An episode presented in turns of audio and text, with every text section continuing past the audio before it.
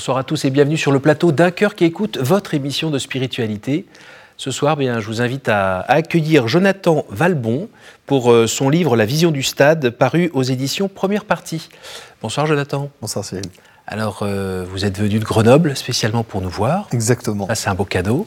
Euh, on précise tout de suite que vous êtes un chrétien évangélique. Oui. Voilà. Et puis, euh, vous allez eh bien nous raconter un petit peu dans ce livre La vision du stade, quand la grâce détrône l'orgueil, un petit peu le, parcours que vous avez eu de vie, euh, on va dire, euh, assez costaud. voilà, mais qui vous permet peut-être d'avoir une relation un petit peu épurée à Dieu aujourd'hui, et puis peut-être aussi aux autres hommes et à vous-même. Alors juste avant, je vais vous demander de nous lire un extrait de texte de ce livre apparemment. Tout à fait. Bien, en fait, c'est une, parabole de Jésus qu'on peut retrouver dans Luc 15. C'est l'histoire de la parabole du fils prodigue. Un homme avait deux fils. Le plus jeune lui dit Mon père, donne-moi ma part d'héritage, celle qui doit me revenir un jour. Et le père fit le partage de ses biens entre ses fils. Et quelques jours plus tard, le cadet vendit tout ce qu'il avait reçu et s'en alla dans un pays lointain. Là, il gaspilla sa fortune en menant grande vie, et quand il eut tout dépensé, une grande famine survint dans ce pays. Et là, il commençait à manquer du nécessaire. Alors il alla se faire embaucher par l'un des propriétaires de la contrée. Celui-ci l'envoya dans ses champs pour garder les pourceaux. Et le jeune homme aurait bien voulu apaiser sa faim avec la nourriture que mangeaient les bêtes, mais personne ne lui en donnait. Alors il se mit à réfléchir et rentré en lui-même, il se dit, mais tous les serviteurs de mon Père peuvent manger autant qu'ils le veulent, alors que moi ici, je meurs de faim. Je vais me mettre en route, j'irai trouver mon Père et je lui dirai, mon Père, j'ai péché contre Dieu et contre toi, je ne mérite plus d'être considéré comme ton fils, accepte-moi s'il te plaît comme l'un de tes serviteurs. Il se mit donc en route pour rentrer chez son père, et comme il se trouvait encore une bonne distance de la maison, son père l'aperçut, et il fut saisi de compassion pour lui. Il courut à la rencontre de son fils, se jeta sur son cou et l'embrassa longuement. Et le fils lui dit, Mon père, j'ai péché contre Dieu et contre toi, je ne mérite plus d'être considéré comme ton fils. Mais le père dit, Allez vite, cherchez un habit, le meilleur que vous trouverez, mettez-lui euh, et mettez-le lui, passez-lui une bague au doigt et chaussez-le de nouvelles sandales. Amenez le veau que nous avons engraissé, tuons, mangeons, tuons-le, mangeons et réjouissons-nous. Nous allons faire un grand festin, car mon fils que voici était mort et il est revenu à la vie. Il était perdu et je le retrouvai. Et ils commencèrent à festoyer dans la joie. Et pendant ce temps, le fils aîné travaillait dans les champs. Et sur le chemin du retour, quand il arrivait proche de la maison, il entendait de la musique et des danses. Et il appela un des serviteurs et lui demanda ce qui se passait. Et le garçon lui répondit bah, C'est ton frère qui est de retour. Ton père a tué le veau grand en son honneur parce qu'il est retrouvé sain et sauf. Alors le fils se mit dans une grande colère, et il refusa, refusa de franchir le seuil de la porte. Son père sortit et l'invita à y entrer, mais il lui répondit, Cela fait tant d'années que je suis à ton service. Jamais je n'ai obéi à un de tes ordres, et pas une seule fois tu m'as donné un chevreau, ne serait-ce que pour festoyer avec mes amis. Mais quand celui-là, ton fils, qui a mangé ta fortune avec des prostituées, pour lui tu as tué Volgra, le veau gras. Mon enfant, lui, dit le père, tu es constamment avec moi, et tous mes biens sont à toi. Mais il fallait bien faire une fête et nous réjouir, puisque ton frère, ton frère que voici était mort, il est revenu à la vie, puisqu'il était perdu, et le voici qu'il est retrouvé. Alors Jonathan, euh, vous êtes qui dans l'histoire? Et le lien direct avec vous? Eh ben, le lien direct avec moi, c'est que bah, souvent j'ai fait l'œuvre de Dieu euh, sans être conscient de l'amour de Dieu le Père. Euh, quand je dis que j'étais pas conscient, depuis tout petit, j'ai voulu impressionner mon père, comme je dirais euh, beaucoup d'entre nous. Je suis parti même faire une école biblique euh, au Canada, parce qu'à l'époque, euh, alors ayant grandi dans une famille chrétienne, j'avais un arrière-grand-père, un grand-père et un père pasteur, mhm. protestant évangélique, mhm. et très rapidement, je voulais mon regard. évident. Oui, c'est ça. Mon regard se lève au, on voit cette figure paternelle et on a envie de l'impressionner quelque part. Mhm. Et euh, j'ai voulu l'impressionner. Alors vous dites dans votre livre que dans la famille, euh, les compliments, c'est pas trop le truc. Pour euh, éviter que les gens prennent la grosse tête et soient bah, orgueilleux, ben, finalement, on fait pas de compliments. Bah. et vous, ça, fait un petit peu l'effet inverse. C'est ça. Ça, ça a cassé un truc, ça a créé une fêlure qu'il fallait remplir, c'est-à-dire la reconnaissance, tout simplement Tout simplement. Bah, tu as plein de. Je dirais, il y a toute une génération et c'était comme ça à l'époque, qu'ils ne savaient pas comment exprimer leurs sentiments, ils ne savaient pas comment le, le dire. Parfois, ils l'expriment euh, plus au travers de services rendus, on a divers langages d'amour. Moi, c'était les paroles valorisantes. Et Là, il n'y en avait pas.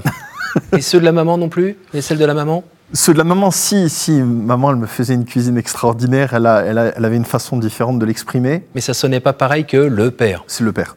Rien. En fait, si tu veux, il y a une figure paternelle aujourd'hui qui construit, j'allais dire, notre identité. Mm. On, a besoin de ce reflet du père qui vient nous, nous, dire quelque part qui nous sommes. Alors vous dites que votre père, il venait quand même euh, le soir, une fois que les enfants étaient couchés. C'est ça faire euh, le petit bisou sur le front et, et le petit câlin, limite dire je t'aime euh, tout bas. C'est ça. Mais c'est sympa, mais ça suffit pas. Hein. Bah, C'est-à-dire qu'il y a un moment donné, mon, mon cœur a commencé à se rebeller euh, parce que j'avais besoin de plus, parce que je voulais plus. Et, et, surtout, je voulais impressionner mon père. Et une des choses dans lesquelles j'ai trouvé bon de l'impressionner, c'était de dire Ok, je vais réussir dans l'église. Mm. Je vais essayer. Ça, c'est un truc qui va l'impressionner. Alors, dans ce livre, on vous suit page après page dans euh, cette montée euh, vers le firmament. Bah, c'est pas très compliqué. Vous, vous rêvez d'une méga church en France. C'est ça. Euh, et quand vous arrivez, les lumières sur vous. Ça. Et là, dans le micro, la parole d'or qui retourne les cœurs. Qui, Exactement. Voilà. Et ce qui manquait à la France depuis très très longtemps. Ah, ah, c'est bien que tu Ah, je l'ai bien compris. Donc, vous êtes parti là-dedans et j'ai envie de dire à fond les ballons, mais en même temps avec beaucoup de sincérité. C'est-à-dire que vous cherchez à faire le bien, hein, quand même. C'est ça. En fait, il y a une sorte. Moi, je pense aujourd'hui, ce qui intéresse le plus Dieu, c'est les motivations du cœur. Mhm. Quels sont... Quel est le moteur qui te fait avancer? Et moi, je pense qu'il y avait un mélange, mhm. un mélange d'un sincère désir de plaire à Dieu, mais avec des, carences intérieures. Avec du genre quoi Un peu de, bon grain et d'ivraie Exactement. Mhm. Tout à fait avec de, avec de l'orgueil. Souvent, ce que je dis avec amusement, hein, mais la, la, première fois que j'ai prêché, euh, il y a la foule qui m'a applaudi. Dans mon petit cœur, j'allais dire, qui avait soif de reconnaissance, qu'on l'arrose ainsi de reconnaissance, d'admiration. Les gens venaient me voir à la fin en me disant Mais, euh, pasteur, c'était super votre sermon, ça m'a tellement touché. Et là, oh, tu vois, ça, ça a fait quelque chose. Et cette finalement, cette reconnaissance que j'espérais de mon père, ben, elle venait des autres, des gens, et j'ai adoré ça. Et, je me suis euh, littéralement euh, perdu presque là-dedans. Quand je dis perdu, c'est-à-dire que je suis devenu accro, accro à la gloire des hommes, accro à la reconnaissance, à l'admiration. Et, mais c'est inconscient. On le, ne le voit pas, on ne le sait pas. Et, je, pars, euh, je pars sur cet apogée. Euh, j'étais en train de courir vers le sommet en pleine association. Alors le condor, on se rend compte qu'en fait c'est pas un vrai condor, c'est qu'il y a de la cire qui colle les ailes. C'est ça. Et en se rapprochant du soleil, euh, des... ça fond. C'est ça. Et là, ça va être une jolie chute là. C'est ça. violente. Ah violente. Ce qui est, euh, comme on dit, c'est c'est pas la chute, mais c'est l'atterrissage qui fait mal. Mm. Bah, en fait, ce qui s'est passé, c'est que à ce moment-là, je, viens à Paris, je, travaille sur trois églises, je réalise mon, mon rêve d'être un, pasteur star, aimé, admiré. Euh, Carnet d'adresses, plus de 500 numéros de téléphone, la moitié de pasteur. C'est ça. Et un soir, euh, bah, je sens qu'il y a un problème.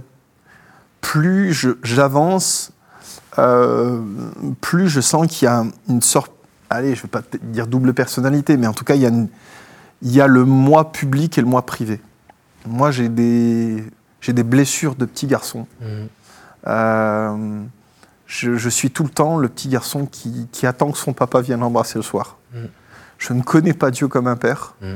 Ça m'arrive, même au risque de vous surprendre, ça m'est arrivé de prêcher l'amour de Dieu. Cette parabole du fils prodigue, je l'ai prêché mais je suis devenu un peu comme un, panneau indicateur ah où je parle, je dis aux gens, bah, allez vers le Christ, allez vers Dieu le Père, mais mm. sauf que moi, je n'y prends pas cette direction-là. Ah du coup, c'est très intellectuel en fait. Et beaucoup de gens, en fait, je m'aperçois, ont une approche intellectuelle de la foi, mm.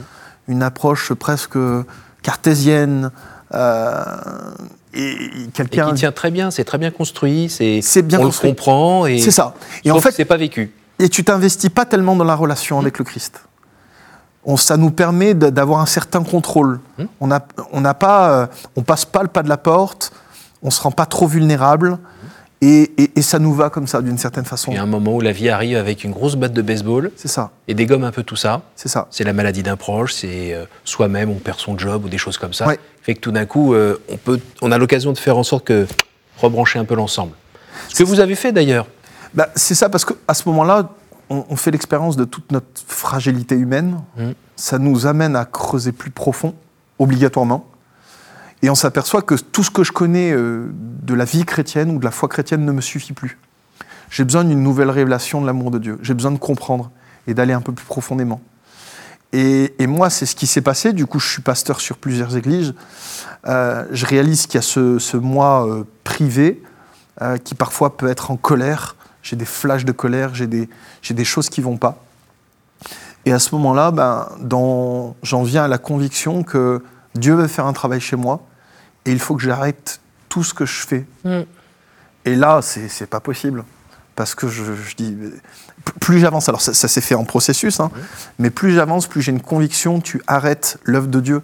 Alors, ce pourquoi je me suis formé pendant tant d'années, Oui. ce pourquoi je suis bon, ce Voilà, pourquoi je. je C'était la place de numéro un que vous visiez, et puis vous commenciez à vous en approcher, et, et là, faut tout arrêter.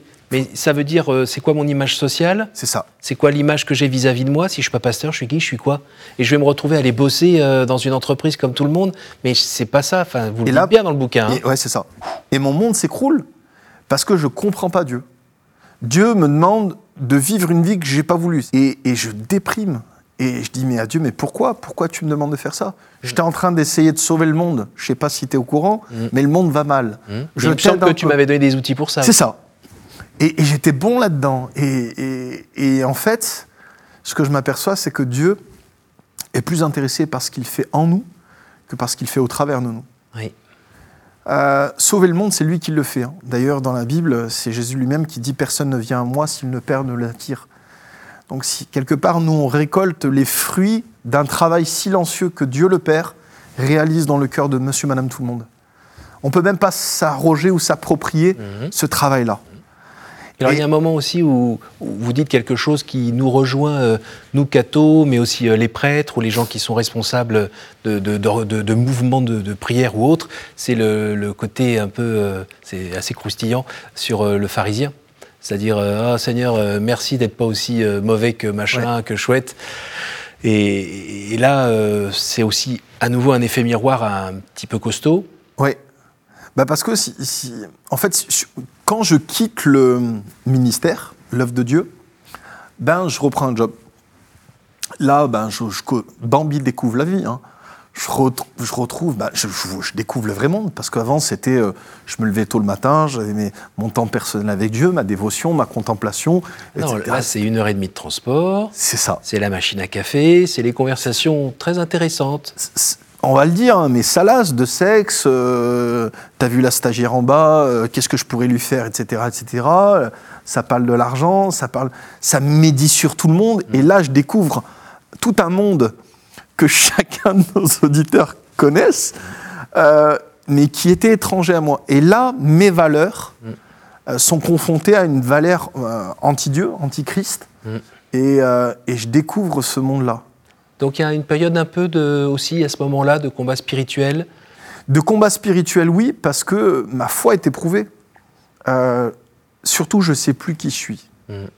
Et ça, c'est la chose la plus douloureuse à ce moment-là. Et c'est là où je disais tout à l'heure, il faut creuser un peu plus profond. Je ne sais plus qui je suis.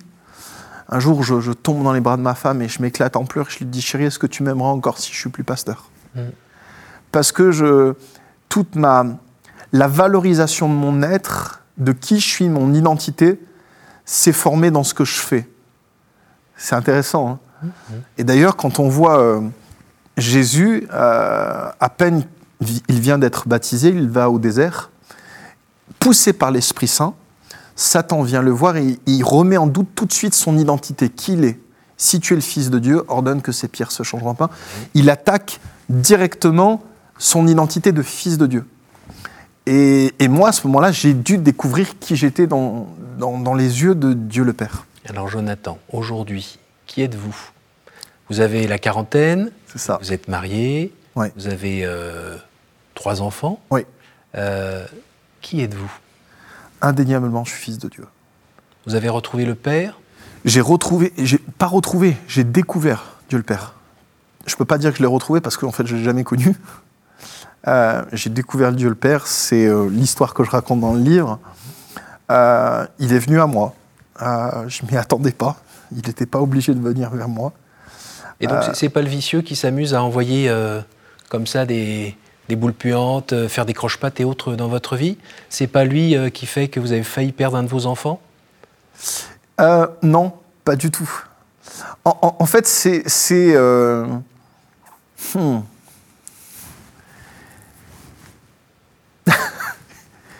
Il y a peu de mots pour décrire Dieu. Dieu.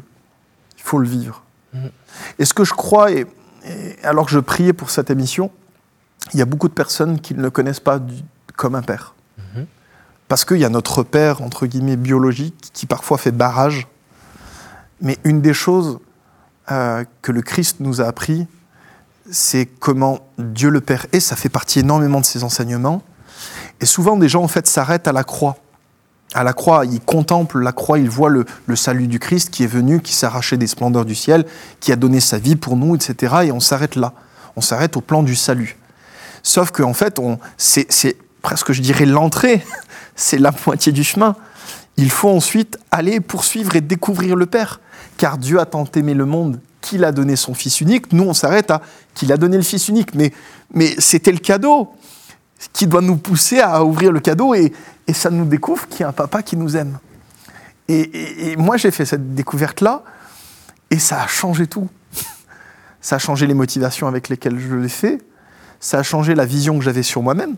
Donc ça règle quelque partie un peu mhm. le, bah, le problème de l'orgueil, parce que souvent on se compare aux autres euh, mhm. comme étant au-dessus des autres, ou inversement on se compare euh, mhm. comme étant inférieur et moins bien, et je suis nul et je suis pas bon, etc. Mais quand on se regarde dans les yeux du Père, eh ben à ce moment-là, on a une vision, je dirais, un peu plus juste de nous-mêmes. Euh, on se prend pas trop la grosse tête ou les chevilles qui enflent, et on va pas non plus se dévaloriser. Et pourtant, aujourd'hui, vous n'êtes toujours pas parfait, pas encore saint Exactement. Non, parce que je suis en processus. C'est dur, ça? C'est-à-dire? De ne pas l'être encore saint Ben, euh, alors, je, ne dirais pas que je suis, je, suis, pas saint. Je suis un fils de Dieu qui se sanctifie. Mhm. Euh, mais avant, moi, mon regard que j'avais sur moi-même, c'est je suis quelqu'un qui est pécheur. Je suis quelqu'un qui est pas bon. Je suis quelqu'un qui a, euh, comme dit l'apôtre Paul, hein, cette vieille nature, etc. Et, et en fait, le, prisme a changé. C'est-à-dire que je suis un saint à qui il arrive de pécher, mhm. mais je ne suis plus. Euh, euh, je me regarde au travers du, sacrifice de Jésus pour ma vie. Et euh, alors que avant, bah, t'es pécheur, porte ta croix, tu l'es, tu le resteras, quoi. Et on ne sort pas de cela. Alors que dès qu'on couvre cette, cette paternité de fils de Dieu, je suis fils de Dieu, je suis en processus, j'avance et je chemine, je suis pas parfait, mais par contre, mon identité n'est pas celle d'un pécheur. Je suis fils de Dieu.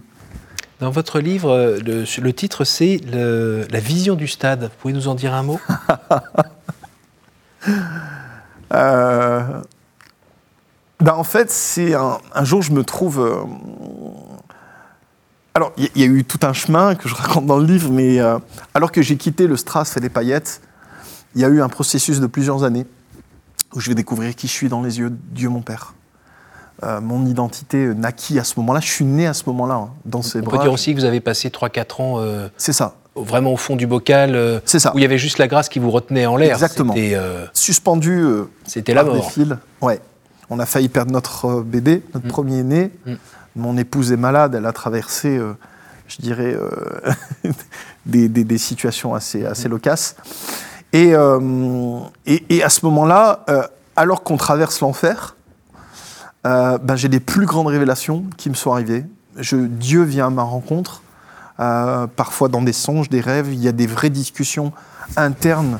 mais si tu veux, toute cette, cette foi, elle devient incarnée. Elle passe de la tête au cœur. D'ailleurs, c'est Quelqu'un dit, je crois que c'est le chemin le plus long, mmh. c'est quand ça passe du cerveau, c'est 30 cm, mais du cerveau au cœur, c'est le voyage, paraît-il, le plus long de la Terre. Et ça devient incarné, ça devient vivant. Euh, ma relation avec Dieu est beaucoup plus personnelle, elle est, elle est là, je, découvre qui je suis dans son cœur. et je me regarde plus dans, le, dans, Monsieur, Madame, tout le monde. Et, alors que ce processus se fait sur plusieurs temps et plusieurs années, il y a un jour, je tombe sur une vidéo sur Facebook où je vois un de mes amis d'école biblique qui est invité dans une grande conférence. Et là, il y a, les spots, les lights, il y a tout ce que j'ai quitté, la gloire d'avant. Et là, dans mon cœur, je me dis, mais ah, c'est moi qui aurais dû être là. C'est moi. Et, et- et à ce moment-là, j'entends la voix de l'Esprit Saint. C'est arrivé assez rarement, mais là, je, j'entends une voix intérieure assez forte. C'est qu'est-ce que cette vidéo éprouve- évoque chez toi? Et là, je lui dis, écoute, euh, bah, je sais pas si tu es au courant, mais personne regarde dans l'ombre. Euh, les gens regardent là où il y a le spot, quoi, là où il y a la lumière. Et, et au cas où tu l'aurais oublié, mais tu m'as mis dans la, dans la douceur de la noirceur. et, euh, et je lui dis, c'est comme si j'avais été un athlète de, euh, de, de- de haut rang, un athlète pour être formé à courir dans un stade. Et au moment où je dis ça, ben, j'ai comme une sorte de vision ouverte, je, je vois des images devant moi. Euh, Alors que je suis un peu en sommeil, euh, c'était 7 heures du matin dans une maison d'été. Et, et- et je, me, je me retrouve projeté dans un stade où tout le monde est là en train de. Ouais, c'est ça. Il y a des gradins, il y, a les- il y a les flashs qui crépitent, il y a l'adrénaline. Et moi, je suis en short et je fais des pompes et je m'apprête à, à taper une performance. J'ai mes amis qui sont là, des connaissances du monde chrétien. Euh, tout le monde se prépare pour, un- pour, pour ce moment de gloire et de triomphe. Et là, je suis prêt. Et je vois arriver le Christ. Euh, il est euh, avec une casquette, il a un survêt euh, blanc et bleu, Euh, il est incognito, dans un monde où c'est nous les stars. Euh, il vient, il a les mains dans les poches. Et en fait, ce qui est bizarre, c'est que personne ne voit que c'est Jésus. Mais moi, je, je, sais pas, je, le vois, je dis, mais c'est lui ou c'est pas lui? Au début, j'hésite, et il se rapproche de moi. Et, euh, je dis, mais c'est lui, c'est pas possible, c'est lui. Et là, euh, il arrive vers moi, et je dis, est-ce qu'il va me parler et tout? Et, il, vient, et il vient vers moi, il me dit, euh, viens, viens, suis-moi. Il tourne les talons, il s'en va.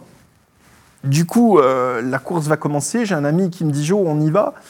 Et, et- et là, je suis pris devant ce qui va être la plus grande décision de ma vie. C'est est-ce que je cours euh, dans le truc ou est-ce que je suis le Christ Et euh, je veux pas être plus saint que je, je- je le suis, et que je ne pourrais paraître. Mais à vous avez reçu la grâce.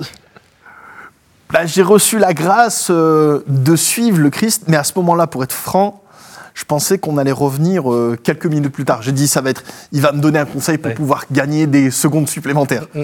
Et en fait, non, il part, il court. Et du coup, je cours derrière le Christ. Et on court ensemble, puis c'est un kilomètre, puis dix kilomètres, puis une heure. Et, et à un moment donné, on est très éloigné du stade. euh, Et euh, on court, et je lui dis, arrête, viens, on reva au stade. Et, et il me dit, pourquoi? Bah Parce que j'ai envie de courir. Il me dit, mais c'est pas ce que tu es en train de faire. Je dis, si. Et là, je m'arrête, je lui dis, écoute, arrête, viens, on revoit. Il dit, mais t'es avec moi. Et là, je lui dis, euh, texto, très franc, je lui dis, oui, mais là-bas, il y a de la gloire. Je lui dis, là-bas, on parle de toi, on parle de moi euh, dans les unes des magazines. euh, Je suis connu, moi. Tu sais, sur l'Argus des gens spirituels, j'ai une cote, quoi. Et, et il me dit, écoute, bah, moi, ce que j'aime, c'est être ici tout seul avec toi. Et là, c'est assez bizarre parce que à ce moment-là, euh, moi, je me pose une question intérieure que l'Esprit Saint me fait poser. C'est est-ce que moi, j'aime autant ces moments que lui les aime? Et la réponse à cette question, c'est je ne sais pas. Et du coup, je lui dis, euh, parce que je, je crois qu'il lit dans mes pensées, sait- je lui dis, écoute, je sais plus ce que j'aime le plus. Si c'est être ici tout seul avec toi, Mm. dans cette intimité, ou si c'est d'être euh, dans le stade, à la gloire et les photos et, et tout ce qui se passe. Et il l'a pas pris mal. Il m'a mis les deux mains sur les épaules et il m'a dit, c'est pour que tu découvres la réponse à cette question que je t'ai amenée ici. Eh ben, ça, c'est la vision du stade. Ouais, c'est la vision du stade. Et, euh, et puis, bah, il va me donner un certain enseignement que je décris dans le livre. Et en gros, en conclusion, il me dit ben, c'est toi qui dois choisir avec quoi tu vas te rémunérer. Est-ce que c'est cette gloire ici-bas, terrestre Mhm. Ou est-ce que c'est euh, l'intimité de mon amour, qui est un héritage qui se poursuit jusqu'au ciel? Et on a l'impression que vous avez choisi. Je l'ai choisi. Voilà. On arrive à la fin de cette émission. Je vais vous demander de me dire un chiffre euh, entre 1 et 10 avec euh, question courte, réponse courte. Allez, 7. Ok. Quelle est la vertu qui vous manque et à laquelle vous aspirez? Euh, La maîtrise de soi. Je suis quelqu'un qui est impulsif. Euh, J'ai besoin d'apprendre à ne pas être rapide et spontané. Euh, c'est plutôt d'être maîtrisé et prendre le temps. Voilà, c'est ça. Ouais. Super. Une deuxième fois, entre 1 et 15 Euh, 12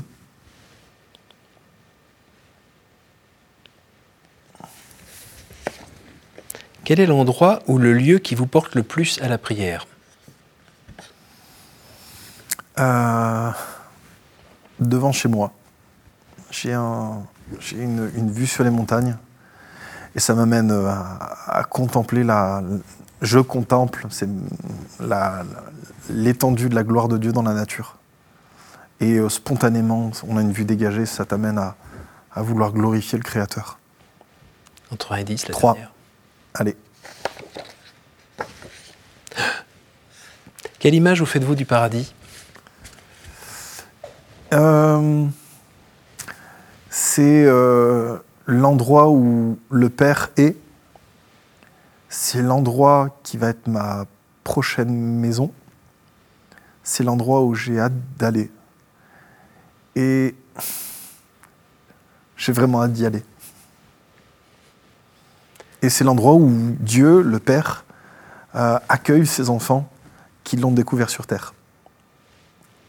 Extra. Merci Jonathan. Merci. Bon, ça valait le coup de venir de Grenoble. Merci beaucoup Merci à de nous vous avoir parlé notamment de, de ce livre La vision du stade, quand la grâce détrône l'orgueil, aux éditions première partie. Exact. Et merci pour euh, ce que vous nous avez partagé euh, pendant cette émission. Merci euh, à vous tous pour votre fidélité. Euh, évidemment, euh, n'hésitez pas à retrouver cette émission sur notre site www.ktotv.com et puis à la partager autour de vous. Et moi, je vous dis à la semaine prochaine.